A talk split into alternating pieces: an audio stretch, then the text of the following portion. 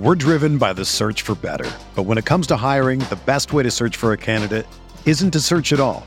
Don't search match with Indeed. Indeed is your matching and hiring platform with over 350 million global monthly visitors, according to Indeed data, and a matching engine that helps you find quality candidates fast. Ditch the busy work. Use Indeed for scheduling, screening, and messaging so you can connect with candidates faster. Leveraging over 140 million qualifications and preferences every day, Indeed's matching engine is constantly learning from your preferences, so the more you use Indeed, the better it gets. Join more than 3.5 million businesses worldwide that use Indeed to hire great talent fast. And listeners of this show will get a $75 sponsored job credit to get your jobs more visibility at Indeed.com slash BlueWire. Just go to Indeed.com slash BlueWire right now and support our show by saying that you heard about Indeed on this podcast. That's Indeed.com slash BlueWire. Terms and conditions apply. Need to hire? You need Indeed.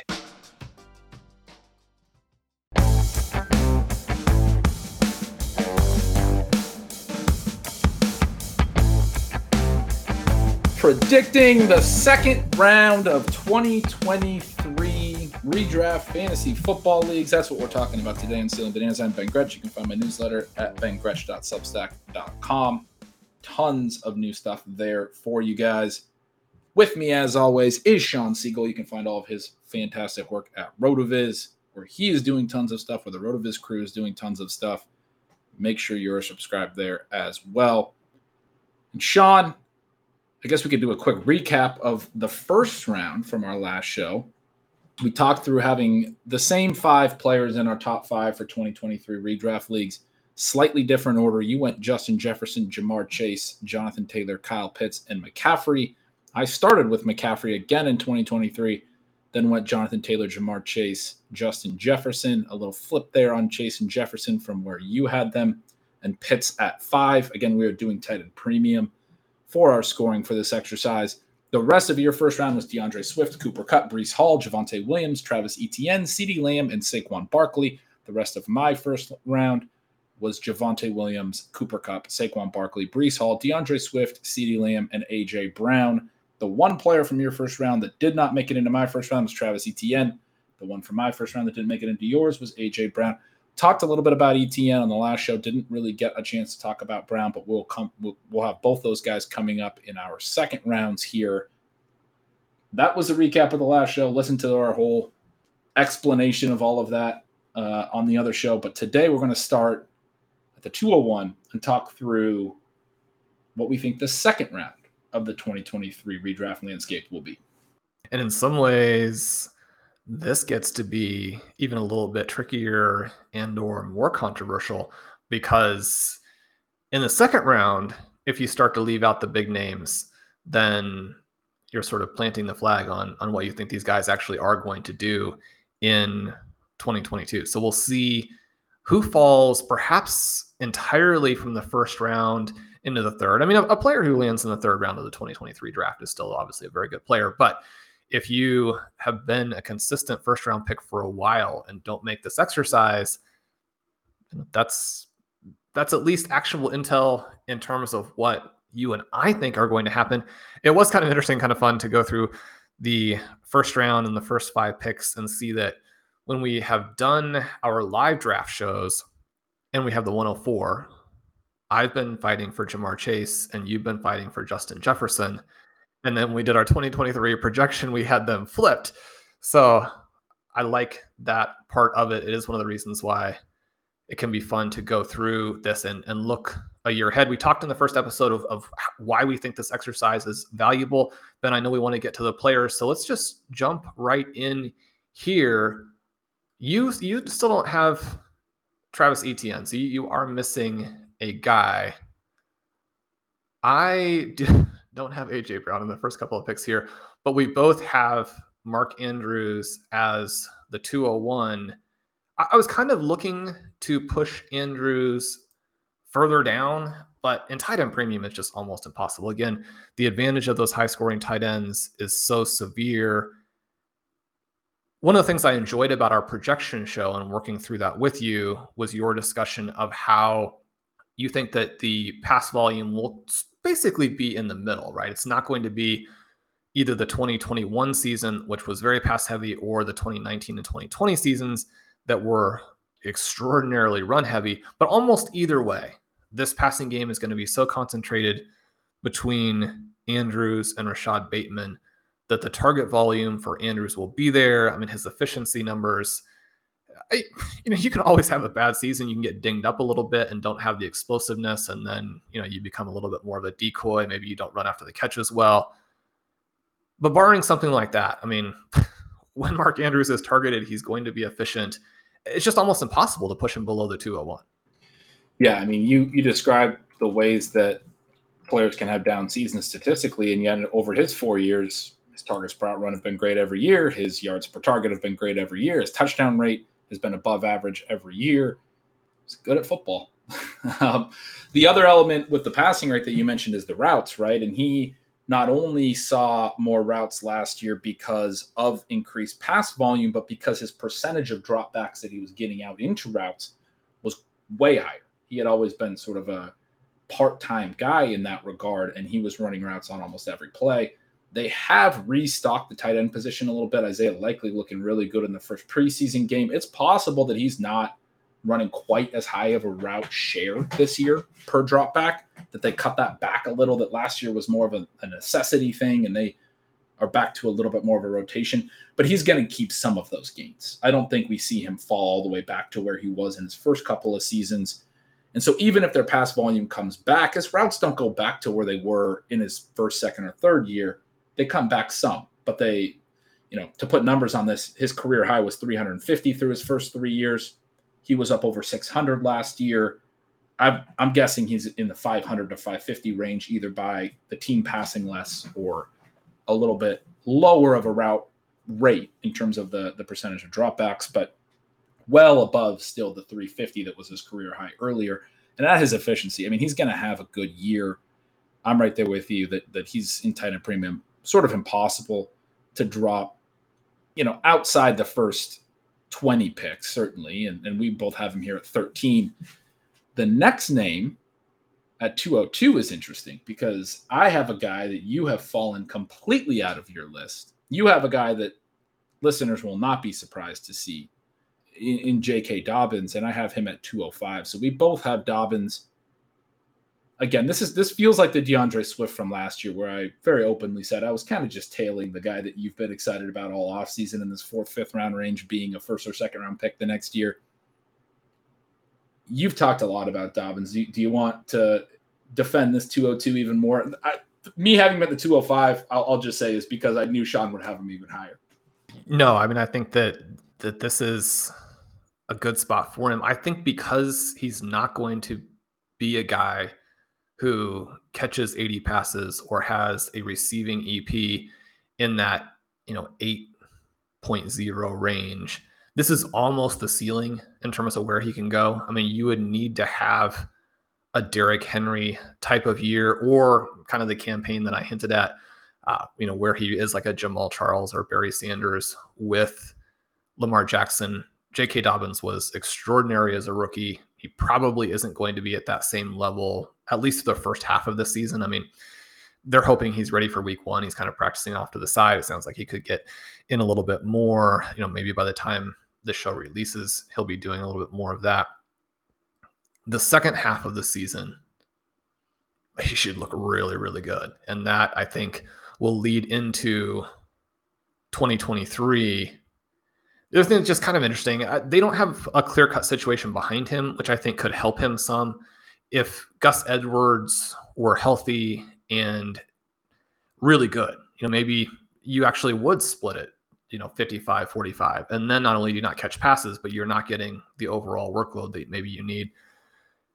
If Mike Davis were more talented, the interesting thing about the preseason game, and I've been kind of, you know, trying to ignore this because, you know, I fall in love with Justice Hill every year and then it is completely and totally irrelevant, but he looked good in the preseason. I mean, if their next best player at the running back position is basically J.K. Dobbins, but, you know, smaller and not quite as talented, then again, I think I think that actually favors J.K. Dobbins, right? So especially the second half of 2022, I think will go well. And I have him one spot ahead of Austin Ekeler, which obviously is suggesting that Ekeler will be good because you don't stay at the 203 if you're not still good, but that as the season goes along, I think that they're going to have some volume going to some other backs. Yeah, and I probably should have had Ekeler in my first two rounds, but I dropped him out entirely. He's You're already 27. What's that? You're going with the full fade here. I'm going with the full fade. He's already 27 back in May. Not necessarily a big back, very efficient last year with the 20 touchdowns, particularly being the, the big mark of efficiency. I think if we're talking about a 28 year old Austin Ekeler coming off a year that doesn't look like his 2021, maybe it's still a very good year, but you know, 2021 he catches 70 balls, he has 1500 yards, he has 20 touchdowns. You know, say it's a 1300 yard year, say he catches you know 60 or 70 balls, but not as dominant, I guess, in the receiving game. Say his touchdowns fall to 12 or 13 I think it's pretty easy to, to say that he would not necessarily be a second round pick. Maybe he would. Maybe that was a little bit unfair on my part, but I, I dropped Ekeler completely out. Again, some of that is related to age.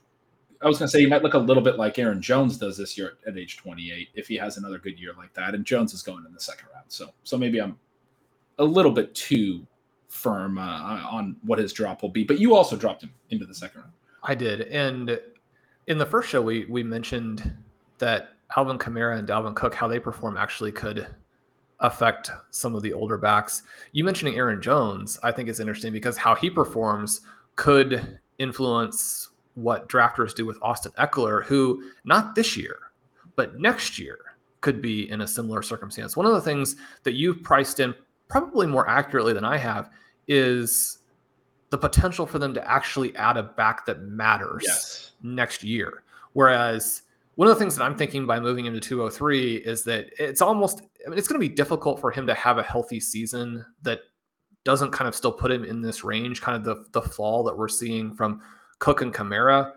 Ekeler is kind of in that position to have that type of fall next year.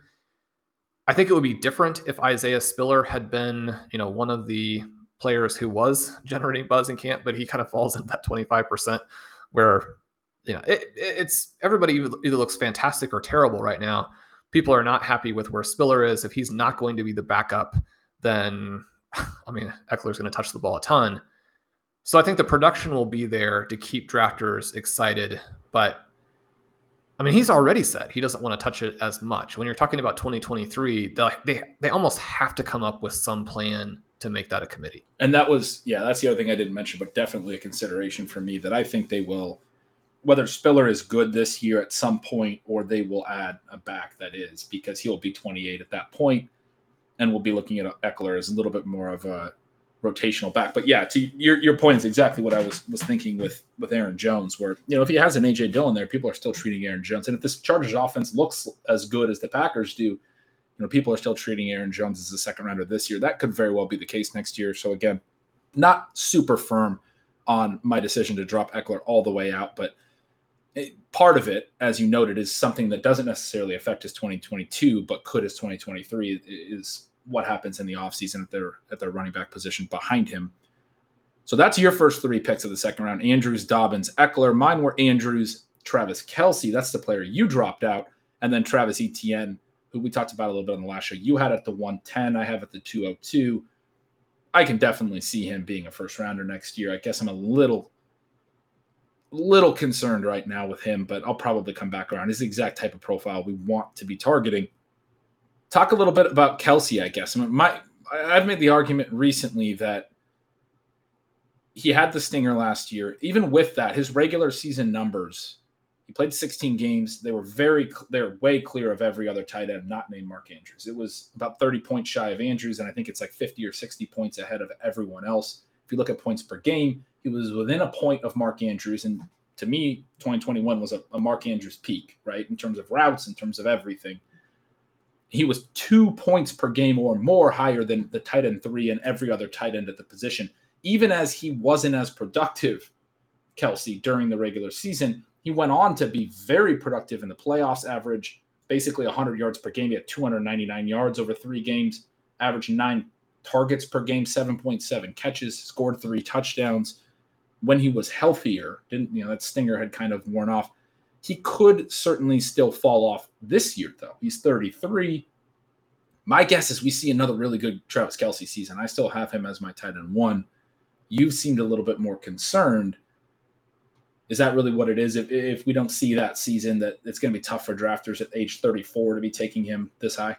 Yeah, I think once you get into your mid 30s, you've had to just absolutely annihilate the previous season to maintain those levels. Now, with tight end being so shallow, it could be a little bit different.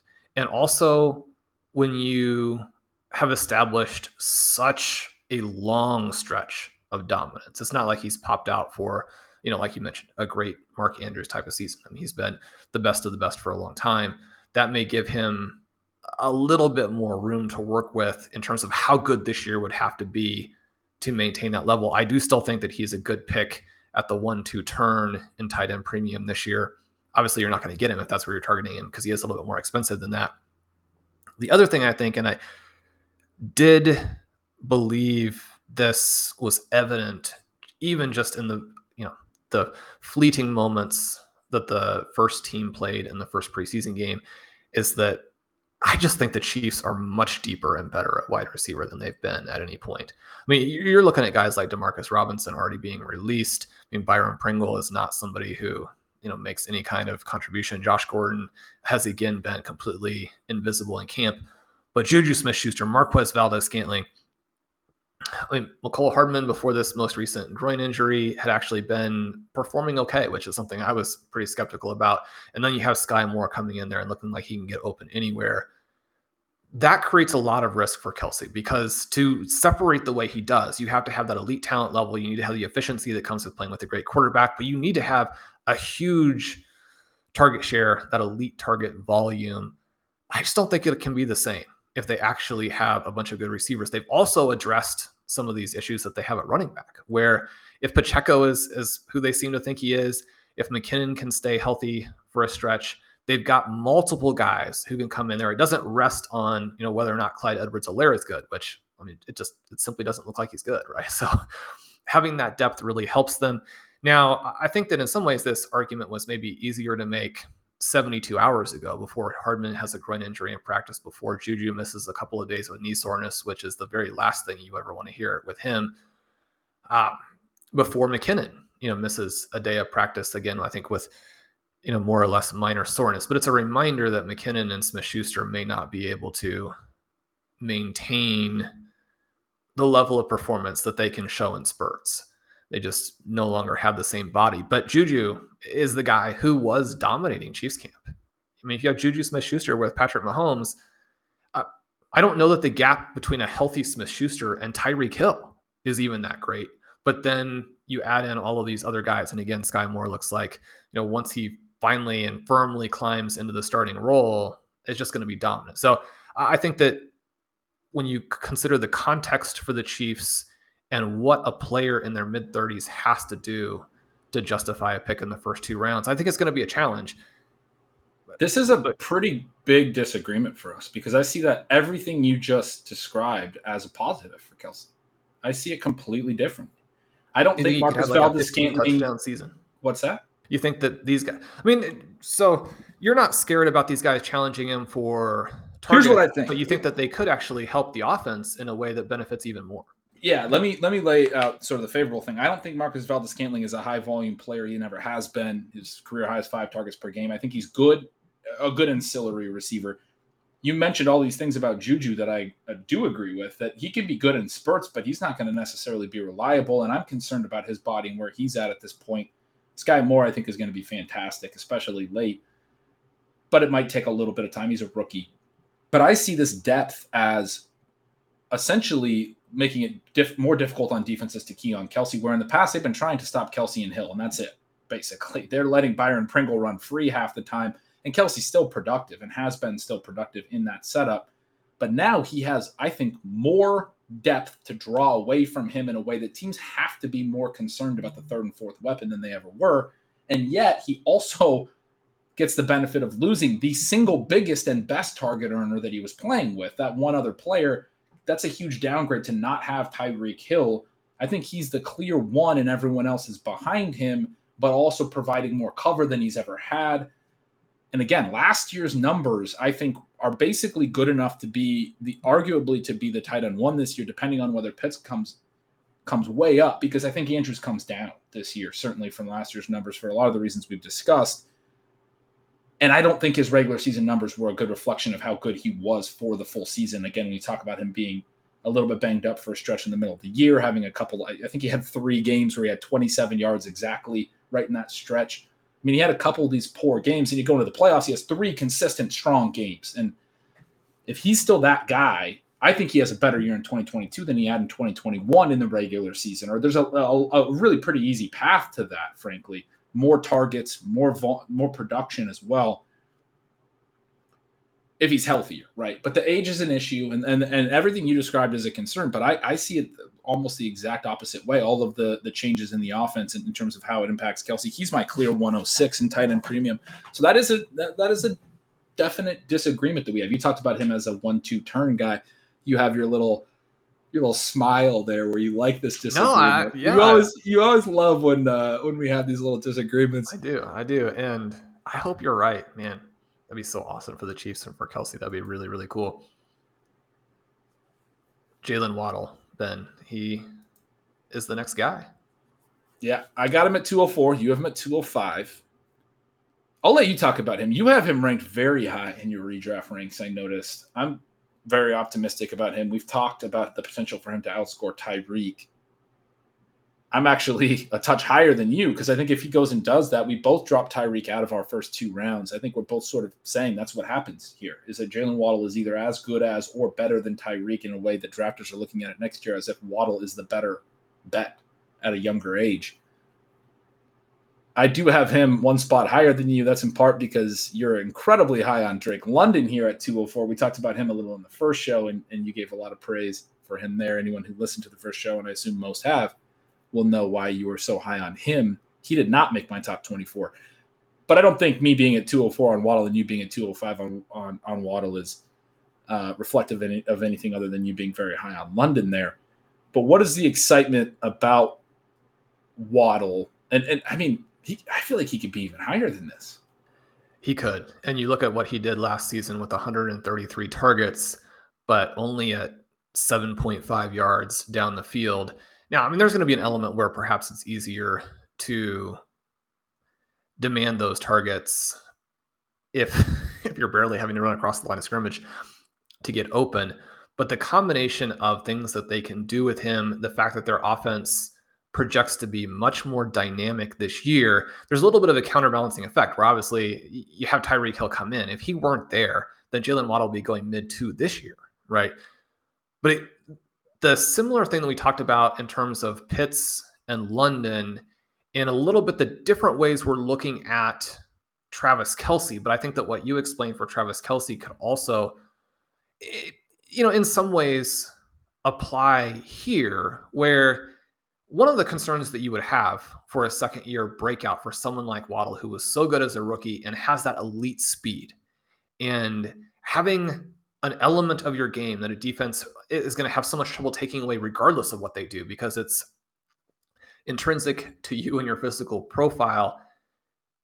For Tyreek Hill to be the guy that the defense in many ways is going to have to key on this next season, and for it looking like they may really de emphasize Mike Gesicki, I mean, I, I wouldn't you know certainly write that in stone but there there have been some very discouraging reports and, and kind of whispers on that. We could be looking at this offense almost exclusively being hill and waddle especially if, if waddle is not the defensive focal point but i think that could flip during the course of the season. I think he could be that good but we're going to see the depth of target jump with him.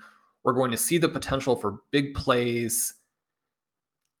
The, the upside is just so tantalizing when you think about those two guys together. They've both been very positive in the media about Tua. I think the biggest thing to take away from that is just that they're good teammates and that they're enthusiastic about this season. You know, obviously they're not the the sources that you should be looking to as to whether or not you draft him in fantasy.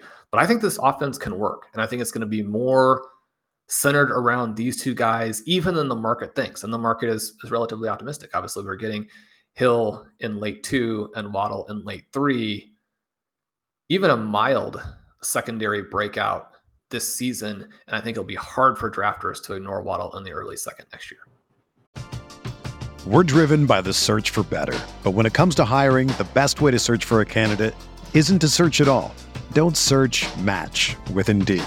Indeed is your matching and hiring platform with over 350 million global monthly visitors, according to Indeed data, and a matching engine that helps you find quality candidates fast. Ditch the busy work. Use Indeed for scheduling, screening, and messaging so you can connect with candidates faster. Leveraging over 140 million qualifications and preferences every day, Indeed's matching engine is constantly learning from your preferences, so the more you use Indeed, the better it gets. Join more than 3.5 million businesses worldwide that use Indeed to hire great talent fast. And listeners of this show will get a $75 sponsored job credit to get your jobs more visibility at Indeed.com slash BlueWire. Just go to Indeed.com slash BlueWire right now and support our show by saying that you heard about Indeed on this podcast. That's Indeed.com slash BlueWire. Terms and conditions apply. Need to hire? You need Indeed. Hey, it's Kaley Cuoco for Priceline. Ready to go to your happy place for a happy price? Well, why didn't you say so? Just download the Priceline app right now and save up to 60% on hotels. So, whether it's Cousin Kevin's Kazoo concert in Kansas City, go Kevin, or Becky's Bachelorette Bash in Bermuda, you never have to miss a trip ever again. So, download the Priceline app today. Your savings are waiting. Go to your happy place for a happy price. Go to your happy price, Priceline. Yep, that is well put. Did you want to add anything on London from you know kind of building off what we talked about last show? Just that he looks like the guy, right? And I think that that injury is very helpful from a fantasy perspective because I do think that his ADP was going to jump. And for him to have that one play and then be out and not be able to show what he's capable of it helps maintain a price that gives you plenty of room to outperform this season. I mean, as excited as you and I are for rookies and for players with wide ranges of outcome, you still have to be getting the right price on it. I mean, if it's a wide range, but you're paying for the top end of it, then you you lose in your fantasy drafts. So I, I think I mean it's bad for him, it's bad for the Falcons. It may be good for fantasy managers. I think that he is separating from the rest of this rookie group when you look at their practice reports and the context. Now you say, well, the context in, in Atlanta's passing offense may not be that good, but it's I think starting to be more difficult to be enthusiastic about Garrett Wilson with the Jets. It looks like Jameson Williams it may not play till November. Chris Olave eh, actually has a lot of target competition, and his quarterback is not healthy. Treylon Burks, uh, just before we recorded this, I was seeing all these highlights of him make an extraordinary catch in a dual practice, but then evidently immediately getting hurt. and so that kind of, you know, more or less takes away the enthusiasm you would have from that. Really, the rookie receivers who are outperforming are the late guys, the George Pickens, the Sky Moores, the Jalen Tolberts, the Romeo Doubs. Romeo Doubs. And and I think those guys will have good seasons, right? But Drake London looks like the guy who will have everything going for him in terms of production, draft pedigree, talent, a good situation in in 2023. I, think it's going to be hard for him not to be up there. Maybe this is yeah. enthusiastic, no, but I do think he's going to. You've convinced me that I was wrong to not have him in the top 24. I've been in my wide receiver tiers over at Stealing Signals. I had been keeping him near the top of a tier that I was keeping Burks and Sky and Garrett Wilson at the bottom of because I was telling myself they're all in the same tier. And before this show, uh, either earlier today or yesterday or just very recently, I did finally. It was it was like I was kind of forcing that. I did finally move London into the higher tier where he's now in a group in my tiers. You know, coming coming off the board in my ranks right after Juju, who we just talked about, right after Elijah Moore and, and the the second year receivers that tend to go higher. I, I feel the same way that he is separating from the other rookies and and finally was able to kind of realize that I was feeling that and do that in my tiers. But I, I'm right there with you. And and I think I I would say that I wish that I had him in my, my top 24 after that that case. I think he made a strong case. So your top five of the second round, Mark Andrews, J.K. Dobbins, Austin Ekeler, Drake London, and Jaylen Waddle. Mine was Andrews, Travis Kelce, Travis Etienne, who you had at 110, Jaylen Waddle, and J.K. Dobbins at 205 for me, who again we talked about when we discussed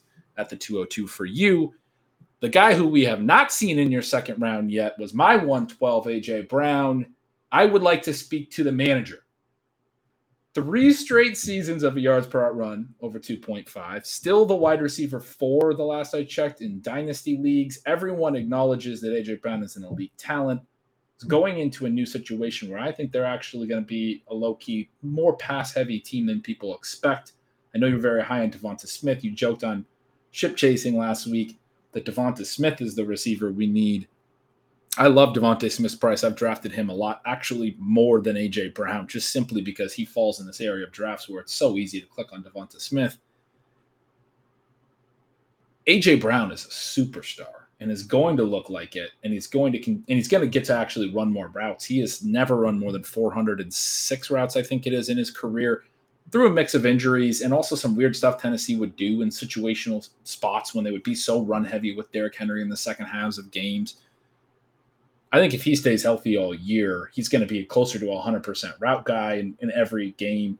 And his, his routes numbers are just going to explode this year. And similar to what we saw from Mark Andrews last year, you already have this 2.5 yards per route run every year of his career element to his profile. People are going to be like, why did we rank AJ Brown in the third round at this time next year? You do have him at 207. So you see him rising from where he's been going this year to next year why is he not in your first round? this is probably a little bit, and I know I know that a lot of listeners are like, why is Shawn trying to keep his enthusiasm in check? Um, his whole deal is fun drafting and being optimistic. But I mean, you don't want to have 100% of AJ Brown. You don't want to have 100% of Deebo Samuel unless you figure out some excuses to knock them down. You could easily get to that point. I have Deebo at the 206, Brown at the 207. I have so much enthusiasm for these two offenses. I did write in my bold predictions that Trey Lance and Jalen Hurts were going to finish 1 2 in quarterback scoring. I loved seeing that first drive from the Eagles, although it did require a late hit out of bounds to keep it going on third down after they did not convert. Loved seeing that long connection from Lance to Danny Gray. Matt Spencer has been pushing him. He's one of our data gurus and, and draft gurus. It looks like the 49ers have probably hit on a wide receiver that gives them even more talent, which is both good for Lance and, and possibly a little bit bad for Samuel and Aiyuk. Uh, almost the only case you can make for Kittle and Samuel and Aiyuk at this point is that, and this is something we've talked about. You look at the from week 11 on last year, all three of them put up all pro level numbers in terms of anything on a per route basis. They're that good. I think this offense can be a little bit pass heavier than people think, just like with the Eagles. And yet, even with all of that, because on both teams you have the potential not the potential. I mean, both these quarterbacks are going to run, and then so many other good players. I guess I, I just don't know how early drafters are really going to feel comfortable taking them when you have to hit on crazy efficiency numbers to pay off those prices. And yet, whatever level drafters are taking them at, I'm also going to be taking them at least that early to make sure I get my share because Deebo Samuel and AJ Brown are the I mean, there's a clear like top five, right? I don't I mean, I don't even know if we put Cooper Kupp in there. We have to put Cooper Kupp in there. Top six, right? You have Justin Jefferson, Ja'Marr Chase, Cooper Kupp, Davante Adams, AJ Brown, and Deebo Samuel. I mean, those are the six superstars. I mean, you can only push them down so low. You're arguing for keeping them. Well, specifically AJ Brown higher than I am. Yeah, and I don't have Deebo in my top two rounds. He was one I considered. I, I think your comparison of the 49ers and Eagles offenses is very on point. I mean, they're incredibly similar. We can sit here and draw all the comparisons we want. When we talked about Trey Lance and my excitement for him a couple of months ago, I talked very specifically about Jalen Hurts' rushing profile in terms of design runs and scrambles and how it could look a lot like that. You have AJ Brown and Deebo Samuel as the wide receiver one. You have DeVonta Smith and Brandon Aiyuk as the wide receiver two. You have Dallas Goedert and George Kittle as efficient, good tight ends. You know, probably advantage Eagles at wide receiver two, advantage Niners at tight end, but very just similar all the way around in, in the way that these passing games and offenses look. Lower volume, three clear targets, etc. You mentioned Danny Gray. Can make the same case about Quez Watkins as a really good fourth weapon for the Eagles. The difference for me is that Deebo was an eighth round pick last year, that AJ Brown has been viewed as so dominant throughout his career and that if the you know less optimistic outcome does happen for the Niners that drafters will will bail on Deebo quicker I think even though he had 2 years to start his career now 3 years of yards per route runs over 2 but not quite as strong as AJ Brown in that regard not up in the 2.5 range from my recollection I'd have to look that back up but I'm pretty confident that's the case with with Deebo. that there's not as long term of a buy-in probably is reflected in their dynasty prices. And then the other element is the thing that I talked about with Lance and why it's such a good year to be on him is that we do see the quarterbacks that run run less over multiple years. And part of the reason I'm excited about the Eagles is that people probably aren't baking in enough that Jalen Hurts has now started 20 plus games at the NFL level, which is a lot different than going into last year having started six or whatever it was. Lance is on is on the you know I've only started a couple games track where more of that becomes rushing production i think more of it becomes scrambles the readouts that the offense is you know giving him on passing plays are going to be more limited they're not putting uh, additional layers typically until or at least that's what the data shows it's, it's what it shows with different guys like you know josh allen and lamar jackson his scramble rates and design run rates have fallen over over multiple years still very high for Jackson, not like a concern or anything. But I think there's this possibility that Hurts is ready to then take a little bit more of a step forward as a passer this year. And, and that offense is ready to be a little bit more pass heavy, whereas the Niners are still in that first year starter element that the Eagles were in last year. And they're going to look more.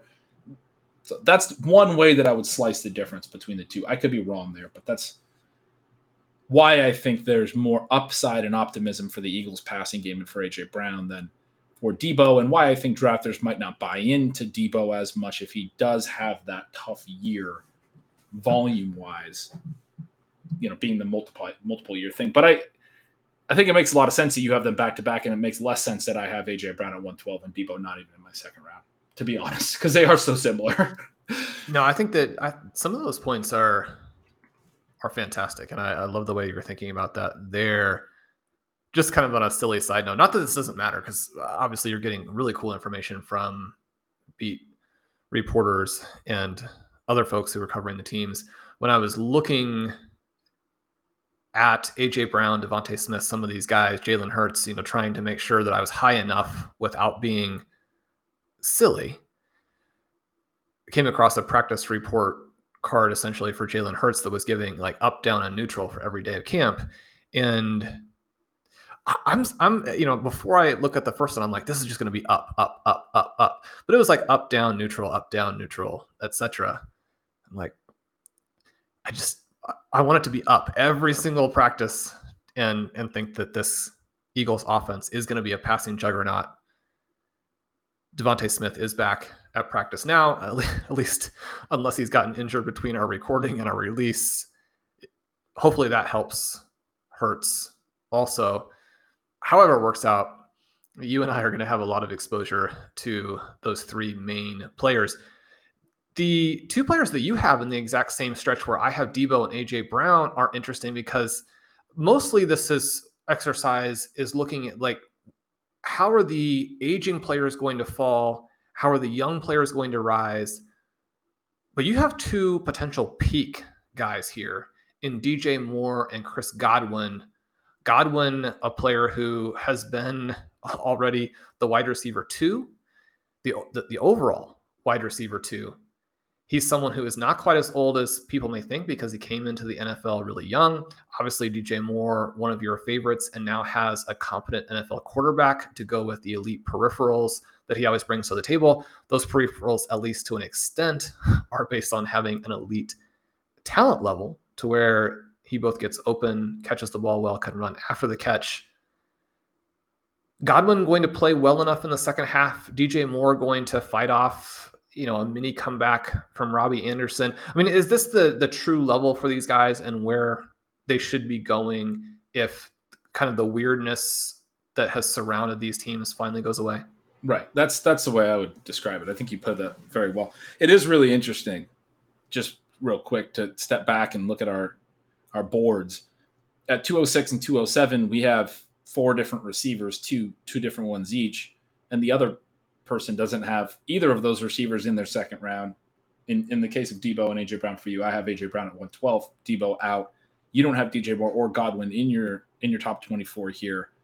You do have DJ Moore as the first that you listed, I don't know if you necessarily ranked them, but the first that you listed in your near misses, I think you put that very well. I mean, I think everyone knows how, how I feel about DJ Moore. The targets per route run were through the roof last year. The yards per target was really poor. One of the big elements that I noticed when I wrote up my offseason stealing signals for the Panthers was even though DJ Moore's yards per target were really bad at 7.1, they were like the best on his team for anyone who had any real volume. Robbie Anderson, we know, was astronomically terrible in yards per target. Were his numbers in the negative? Uh, they may have been. I think it was like 4.7 or something. Terrace Marshall had that rookie year that we're all just not even he's he's dead to us. And, and, for a lot of people, he was the number two receiver in the class last year.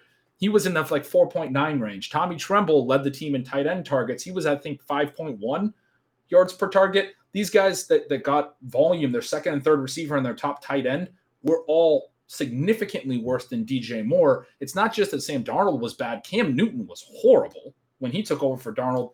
And PJ Walker, who I've always loved, did not play well last year either. Their quarterback play was terrible. So DJ Moore's 7.1 yards per target can almost be looked at as a slight positive. Let's just let's just say it probably makes him a Hall of Famer uh, in relation to what the other players in his passing game were able to do. And the reason that's most notable though is he was very positive in yards per target and after the catch or after the target efficiency prior in his career. All three seasons shows explosiveness in some of the rushing touches that he's got in his career. And then last year, the yards per target fell off while the targets per run rose. We saw the breakout target earning season from DJ Moore, didn't have the efficiency to go with it. If you buy my case that that efficiency has to come back to, to his mean, and I think his mean is above average, his rather than a league average, DJ Moore's average because he's a yards after the catch player, because of what his skill set is. And if you buy that he can carry some of that targets per run gain forward, even with Christian McCaffrey back in the offense, you're talking about the whole package now. You're talking about him putting it all together in one season where he's earning the volume and he's efficient on the volume. That DJ Moore season's been coming. We've talked about it a bunch. I think we see it this year. I think people buy in. He's a second round pick. And then with Godwin, it's exactly what you said. It's late season. I think he's going to be that good. I, I, I've said kind of all offseason. If he was fully healthy, I'd be taking him two rounds ahead of Mike Evans at least, I think. And I think we're going to see Mike Evans fall off a little bit. You and I have talked some about that.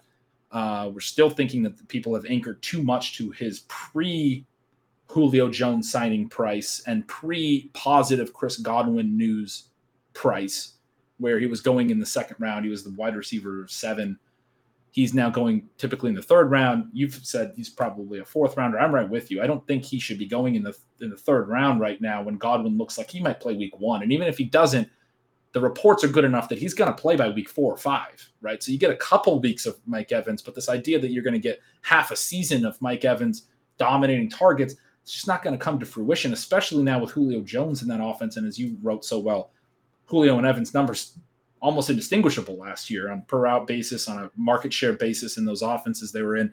Evans had more competition, but Julio's targets per run was actually higher than Evans and has been most years. It's a little older, but he's a really good player. He might be essentially on par with Evans at this stage of their respective careers. But I think late season, we're going to see Godwin look like the clear number one for the future of Tampa. Tom Brady, was somebody, you know, does he retire finally? That I was, you know, I was considering what do we do here uh, with Godwin as a community if Brady is not their quarterback anymore. But I do think we're going to be in a position where we're like Godwin's Tampa Bay's number one for the future. And I traded Waddle for Godwin, Swift and Najee Harris also involved in that trade. Obviously, Swift coming my way. I don't regret that trade at all, even though the injury does obviously push it, I think, in the direction of the other manager. But I do think that Godwin is that good. I guess I might have some concerns about where 2023 goes for the Buccaneers.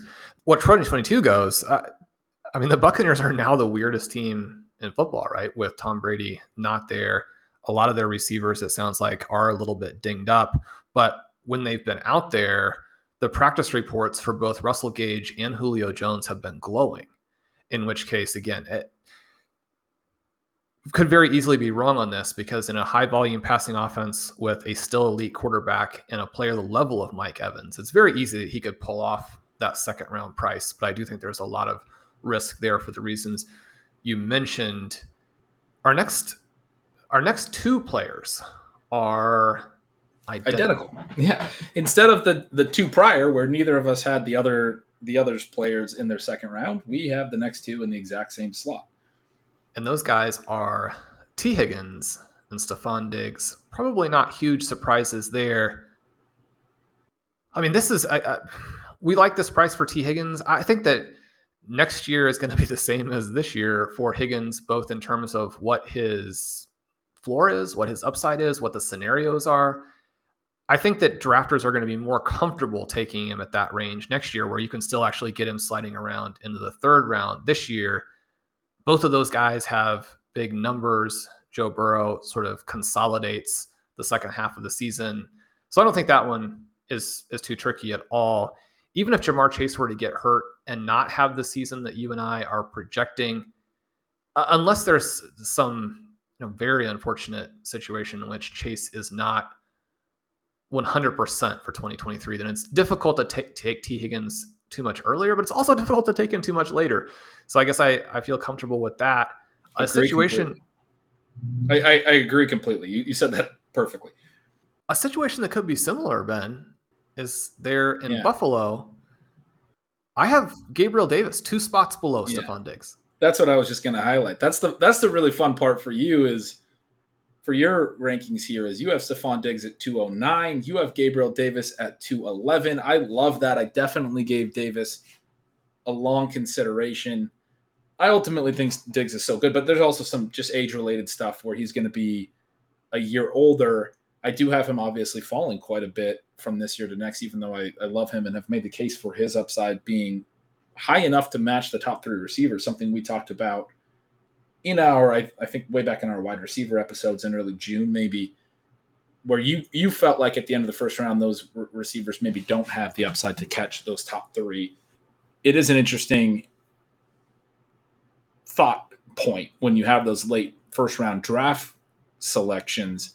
For you though you're you're having Gabe Davis. I mean he's the younger one and you still have Diggs higher. So you're saying Diggs is probably going to be more productive this year if I'm reading into this correctly but you have Davis being so good that now we have two Bills receivers in the in the late second round. And partly this offense and Josh Allen, I mean, almost makes it difficult for them to go much below that if they have the kind of season that we're expecting. I mean, the fact that Gabriel Davis is being drafted in the fourth round this year, I mean, more or less just presupposes that I mean, he's got to be in the second round next year. He, if he comes through with the fourth round value this year, you're going to have that jump because it confirms sort of what we're looking at. I, everybody is on Gabe Davis. And so my ranking of him there is not unique, but I do think that his overall profile is fantastic. And this is one of those situations where the team just messed up. And so while he's not going to have that playoff game versus Kansas City every week, you're going to have some big games. You're going to have some solid games. One of the a little bit below the radar stories from last year is that Josh Allen's accuracy dropped off a little bit again. And I almost think that Gabriel Davis is not as sensitive to that as Stefon Diggs. One of the things that we didn't get from Diggs last year was quite as many of the underneath completions and quite as much of the run after catch dynamism. Some of those things are more difficult if your quarterback is not hitting you where you can run appropriately after the catch. But when you're hitting a guy for a 70 yard touchdown because he's clear of the defense, then, I mean, again, you can miss those throws too. Tyreek Hill was constantly complaining about Patrick Mahomes missing him deep last year. And if Patrick Mahomes can miss you, then anybody can miss you. But Gabriel Davis with that size, with his ascending physicality, I mean, he's still super young too. I mean, he's one of these guys who came into the NFL, you know, in that not quite as young as Juju Smith Schuster, but in that sort of Chris Godwinish range where I mean, people are thinking of him as actually a slower build than what he's actually having, especially for someone who was picked where he was, and, and he should have been picked higher. So, I mean, when we think about some of these guys that you and I are really excited about, like Romeo Doubs, and then players like Jalen Tolbert that everybody is excited about, certainly players like you know Skyy Moore and George Pickens, but I mean, this is where Doubs and Tolbert, you know, could be in a couple of years. The fact that we're thinking they could do it this year is probably less realistic yeah, you got a kick out of me putting Romeo Doubs in my near misses. And I said to you, look, all he's got to be is Aaron Rodgers' number one receiver by the end of the year. And I'll take him in the second round next year. I think you said that all really well on the Bills. One really interesting thing about, as you were saying, that I was kind of looking back at your full first two rounds. You talked about on the first episode, we haven't talked about here on the second episode, is how you have a lot more running backs early you started your second round with J.K. Dobbins at 202 and Austin Ekeler at 203. So in your top 15 picks, you have nine running backs. Your entire rest of the second round is wide receivers from 204 through to the 212. Nine more picks, all are wide receivers. Diggs and Gabe Davis there at 209 and 211. You have Davante Adams at 210. Probably doesn't need too much explanation. We don't think I, I have him at 212 or my co 212 because I had I had actually accidentally left out CeeDee Lamb. You caught that right before the show, and I didn't want to drop my my other 212 out of my rankings, so I, I did a co 212 that includes Davante Adams, who had previously been 211 when I didn't have CeeDee Lamb even in my ranks. But you have Diggs, Adams, Gabe Davis, and then Jerry Jeudy as your last player. I have Diggs, a running back, but that is my only running back after J.K. Dobbins, who again you had at 202, and, and Etienne is the other one that I had in the second round at 203. You had him in the first round. So similar on on the running backs that we have and, and having them in those first in the first round in the first part of the second round. You had Ekeler. I I mentioned not dropping him all the way out. The running back that I have at 210 is Najee Harris. You had dropped him all the way out. Probably surprising to many. Going into year two, still some optimism think you have to be very concerned about the offensive line. I think you have to be concerned about the offense. I think you have to be concerned about the lack of explosive plays, either in the running game or in the passing game last year. Massive volume. Finishes as the RB3 as a rookie, and yet had 17.7 points per game, which isn't really that great, frankly. I mean, I think it's hard to draft Najee Harris this year at his price when we're talking about legendary upside being 25 points per game, at least 22 or 23 that you need out of a, an elite running back. Again, he was the RB3 last year, but that's because he played 17 games and he got 380 touches. 17.7 points per game doesn't really get you there. I put him at 210 because I think he has a good enough year this year, again on volume, that people are still sort of talking themselves into him in the late second. You have him all the way out. What do you see for Najee Harris in, in 2022? I actually think he's going to have a, a pretty good year. But again, that kind of year that reinforces these same narratives where the upside probably isn't there. And, you know, do you feel comfortable paying at that level? The same kind of thing we talked about with Austin Ekeler, where Ekeler could have a committee in 2023. I think that Najee Harris is someone who makes more sense to kind of have the backup that Javonte Williams is stuck with than Williams does, for example. And if you add that in for 2023, then I think he could be a third or fourth round pick. I don't think that there's any reason why Harris would need to be drafted way ahead of where we're seeing guys like Travis Etienne and Cam Akers go this year, for example. It's not to say this guy is toast, although, I mean, there's some Trent Richardson concern here as well, where it's just the overall explosiveness is not at the level that really helps the team. Now, again, I'm not saying that I think that's going to happen. I think he's going to be like a third round pick next year. And I think probably a solid third round pick, somebody who, you know, because once we get into the dead zone ish area, some running backs are actually getting dropped to prices that that you kind of like. I could see him being a, a good pick in 2023. But I think that the evolving ways that fantasy drafters are looking at running backs and looking at drafting in the first two or three rounds could work against him. One of the things that we're seeing this year is that the pass catching backs are really being favored. I don't know that he's going to get as much of a boost from that, especially if George Pickens is as good as it looks like, especially if Pat Freiermuth takes the next step those guys are not running the same routes. They're not doing the same kinds of things. But when you look at how the passing offense could work, the design could benefit the receivers, the tight ends a little bit more than the running backs. Uh, one of the things here is just that still, I mean, there's a very good floor for Najee Harris because the Steelers don't really have other backs that they can use. Anthony McFarland looked good in the first preseason game. He's never really been somebody they were willing to rely on in the regular season. They do have an undrafted player who has been making noise in camp. It looks like he could be the backup. So is that Mateo Durant? Uh, Jaylen Warren. Oh, Jaylen Warren, right. Durant was a name from earlier in the offseason. So we have some players who could factor into this backfield a little bit, but it's still going to be Najee Harris. I just think that he actually needs a good season this year, like a, a dynamic season, a, a talent based season to maintain himself in the first two rounds. Or else he's a 2023 dead zone running back. Yeah, I mean you don't you don't want to get yourself stuck there with Elijah Mitchell and Antonio Gibson. And Antonio Gibson illustrates what happens. You get in the dead zone, and even your real life coach knows, and then you fumble and you're done. You're done. Najee Harris, 2023 dead zone running back. I actually kind of like that take even though I had him at 210 here. But yeah, he was the last running back that made it in for me. I had nine total running backs as well in this exercise six in the first round, two more in the first five picks of the second, and I snuck Harris in.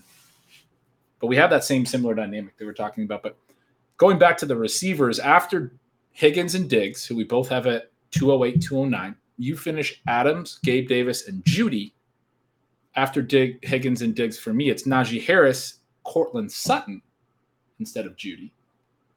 And then my co 212s that I referenced were Davante Adams, and I, I, I had Mike Williams in there. He's the one I didn't want to drop out. Probably makes sense to drop him out. The case for him fairly fairly straightforward, right? We've talked this offseason about him and Keenan Allen.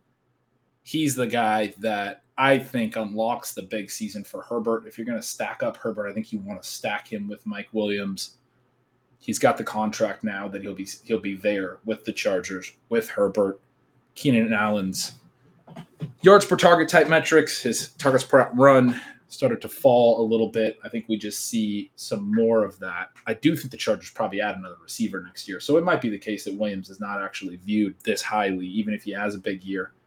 Maybe they go get a first round receiver next season. That wouldn't surprise me very much if Keenan Allen does fall off a little. But that's the thought on Williams more interesting one to close out our second round is these two Broncos receivers. I have Courtland Sutton 211, you have Jeudy 212. We both obviously are seeing some positives from the Broncos team. We were very excited about Javonte Williams in our round one show.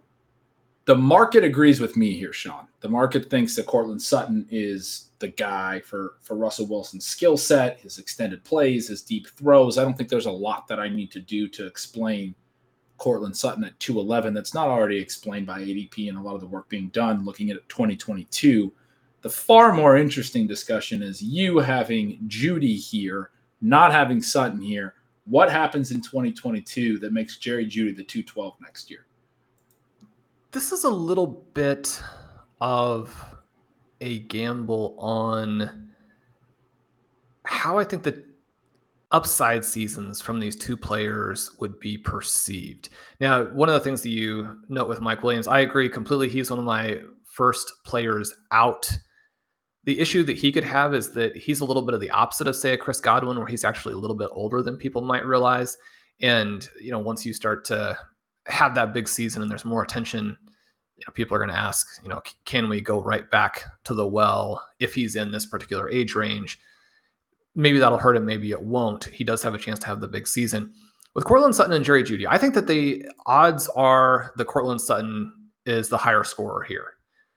Eh, you read a little bit what the Broncos beat writers are saying. They seem to be in agreement that when Russell Wilson needs to complete a pass, that Courtland Sutton is the guy. There has been this sense that Jerry Jeudy again is flashing as this incredible route runner, but it's not necessarily translating into the kind of practice production that they would like to see. You know, it doesn't really matter how good your routes are. If you aren't producing, you're not producing. And that could be an issue with Russell Wilson, where maybe he's not the kind of quarterback who benefits from the really sharp routes as much as he benefits from someone who really gives you that vertical upside. Now, one of the things that's interesting with Jeudy is he actually was an air yards superstar as a rookie, just none of the passes were complete.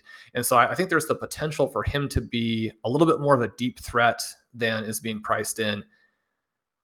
KJ Hamler is a threat to either of these guys, depending on how the offense really develops and if he can be healthy. I mean, they my understanding is that they took him off PUP, but are still not practicing him with the full group. And so you know, if you're drafting a lot of Hamler, you're not necessarily liking to hear that. And yet, you know, they're targeting week one. He's a threat to both players. I think that the way that this offense works out most likely is that Sutton is the guy who scores the most points, that Jeudy has a solid season, that Hamler has some big plays, and that we go into 2023 with still questions about, you know, who's the starting tight end and how are the receivers going to do in year two with Russell Wilson. But if it flips and Jeudy is the better of the two players or outproduces Sutton, I think that that because of the difference in where they were drafted, the difference in how recently they've been seriously injured, and that probably shouldn't be a big a big piece of the puzzle for Sutton at this point, but still something that people are aware of. And the different ages and then how people see that potentially manifesting in 2023 that Jeudy just has to have the same kind of season that we're sort of thinking for Sutton to be a clear cut second round pick. I think that if Sutton leads the team but doesn't blow everybody away, then he more or less gets drafted in the same spot that he is this year. Maybe moves up five or six picks. That makes a lot of sense. That was a great summation. I think you're right. I think you made a great case there. If Jeudy is the one that outperforms, he's probably easier to see in the second round. So that does it, John. We, we recapped the whole first round at the end of last week's or, or the, the previous show. The whole first round here for you was Mark Andrews, J.K. Dobbins, Austin Ekeler, Drake London, Jaylen Waddle, and Deebo Samuel in the top half.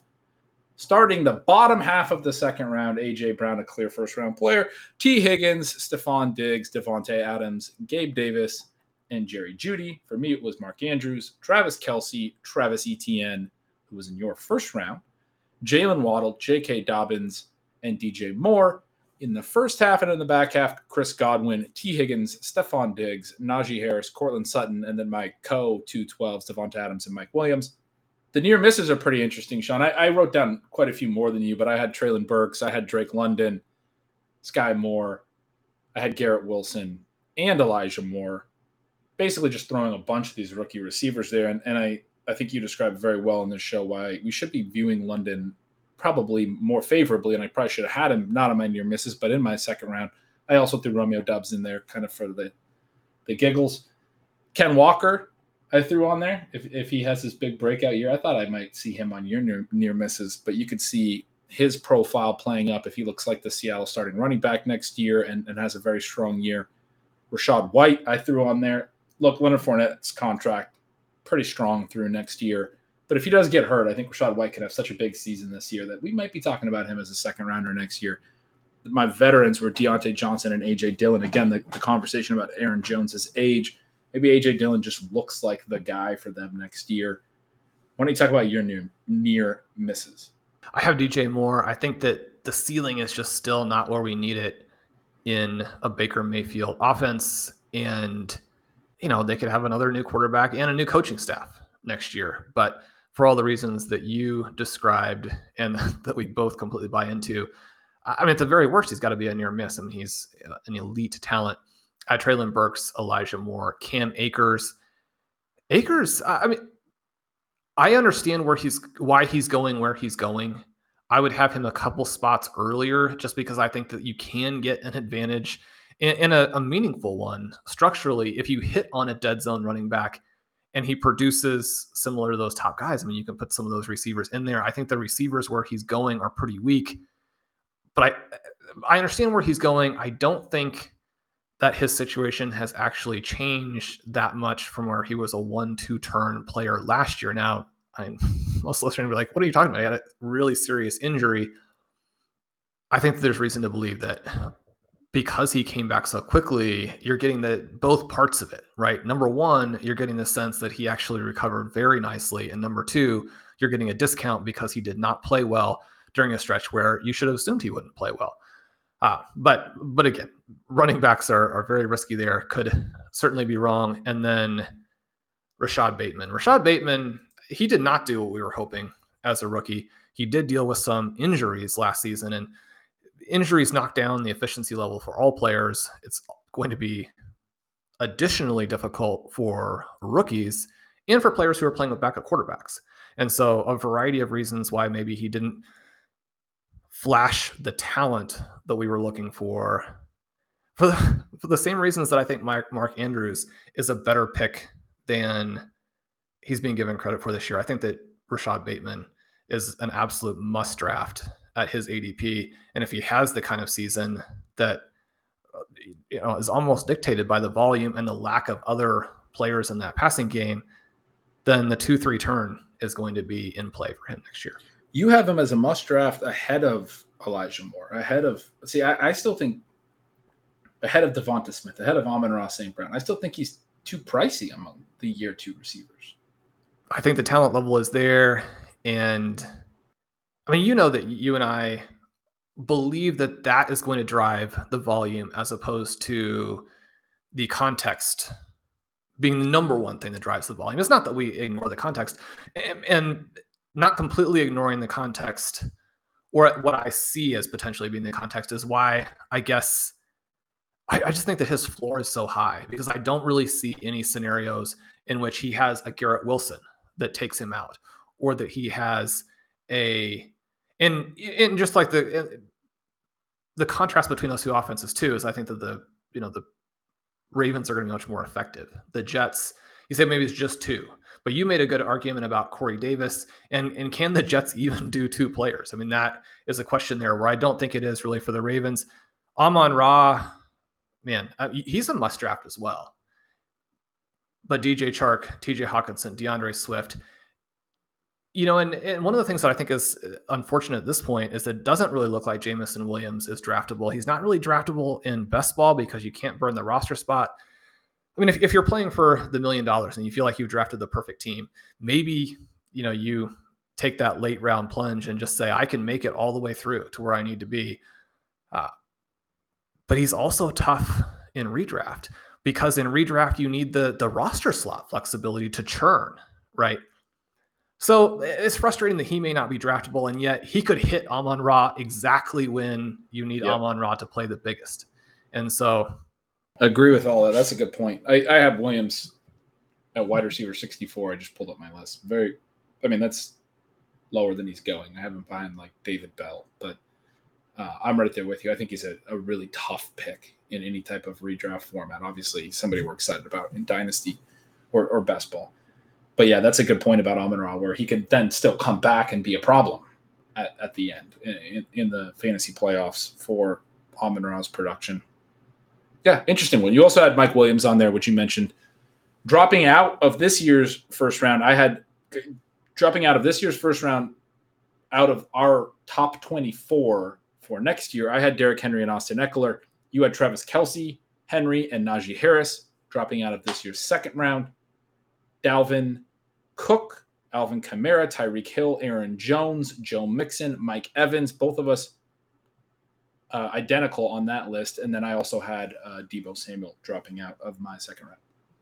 Any thoughts? I think that some of those players are going to still be in. As you mentioned in the intro to the first show, we projected some very talented veterans dropping out of the first round, and in some cases, out of the first two rounds for this year. And we're wrong about that. We'll be wrong about some of these names. I think that Derrick Henry is actually pretty interesting when he falls into the mid second. And depending on where you're drafting, you may be thinking, well, you know, that doesn't happen. But well, we've certainly seen that in some drafts, and I would consider him there. I think that this year, one of the things you're actually getting is the opposite of what we have seen, which is that some of the run oriented running backs are actually a little bit undervalued when you look at what their overall EP profiles are going to be. And so I think that you could win there. But Derrick Henry for me is similar to Tyreek. I mean, is similar to Travis Kelce, where he's going to have to absolutely crush to not have a similar fall, but even greater than what he did this year, going from 105 to you know the turn you know, next year you're going in round three. Maybe you're going in that Ezekiel Elliott range. But I do like him. I do like Dalvin Cook and Alvin Kamara for this year too. But they were not nearly as efficient last season. They do have some off the field stuff. That off the field stuff could end up hitting them in 2023.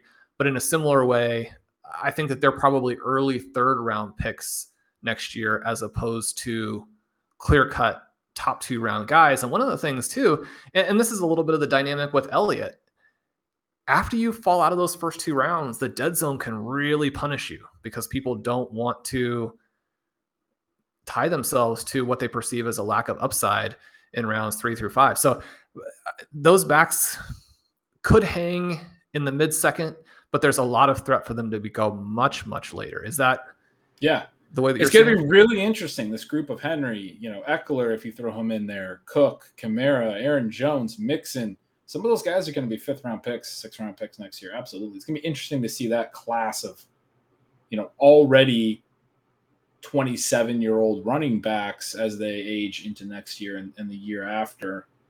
Um, probably some of those guys are not going to be in the NFL in a couple of years, is, is the other element of it as well. You're right that we're going to be wrong on a couple of them, but there's this big class of players that's going in the first couple rounds at, at a running back position where there's some risk there. But this was fun, Shawn. This was fun. I think we had a good uh good couple shows breaking down how we see things in 2023. I think the the real interesting takeaway was how similar our positional distributions were, how we think this new group of running backs will be more heavily in the late first round next year. You're going to have non running backs in the top five, especially in tight end premium. And then the second round, where there might not be a lot of running backs either.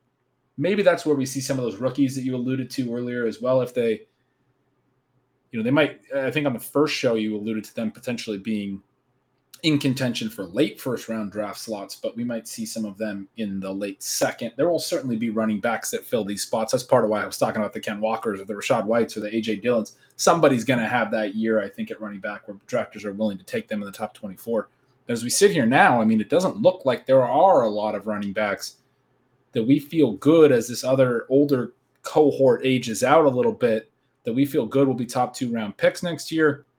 There are a lot of receivers. There's a lot of fun young receivers. Passing games getting a little bit more deep, a little more spread out. You had two Bills. We both had two Bengals. We both, uh, excuse me, you had two Falcons with Pitts and London in your top 24. A lot of you know, we, we had two different Broncos. A lot, lot, of passing games that could potentially support multiple players in this range. Yeah, fun exercise. Definitely was one we were looking forward to all year.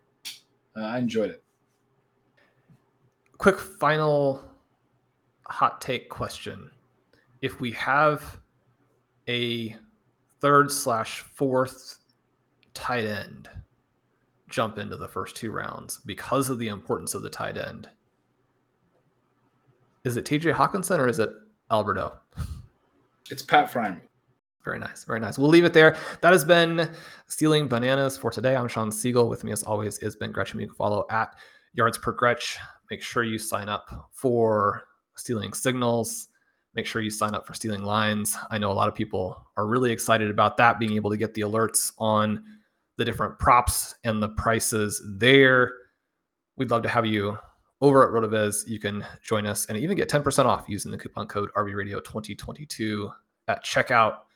We're making a big push for record numbers on the channel this year. So if you want to leave us a rating and review and help us out there share on social media, we always appreciate that.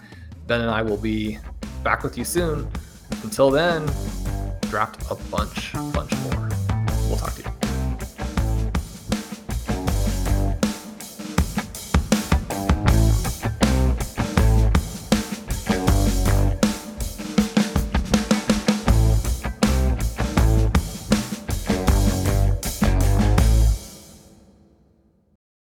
For the ones who work hard to ensure their crew can always go the extra mile, and the ones who get in early so everyone can go home on time, there's Grainger, offering professional grade supplies backed by product experts so you can quickly and easily find what you need. Plus, you can count on access to a committed team ready to go the extra mile for you. Call, clickgrainger.com, or just stop by. Grainger, for the ones who get it done.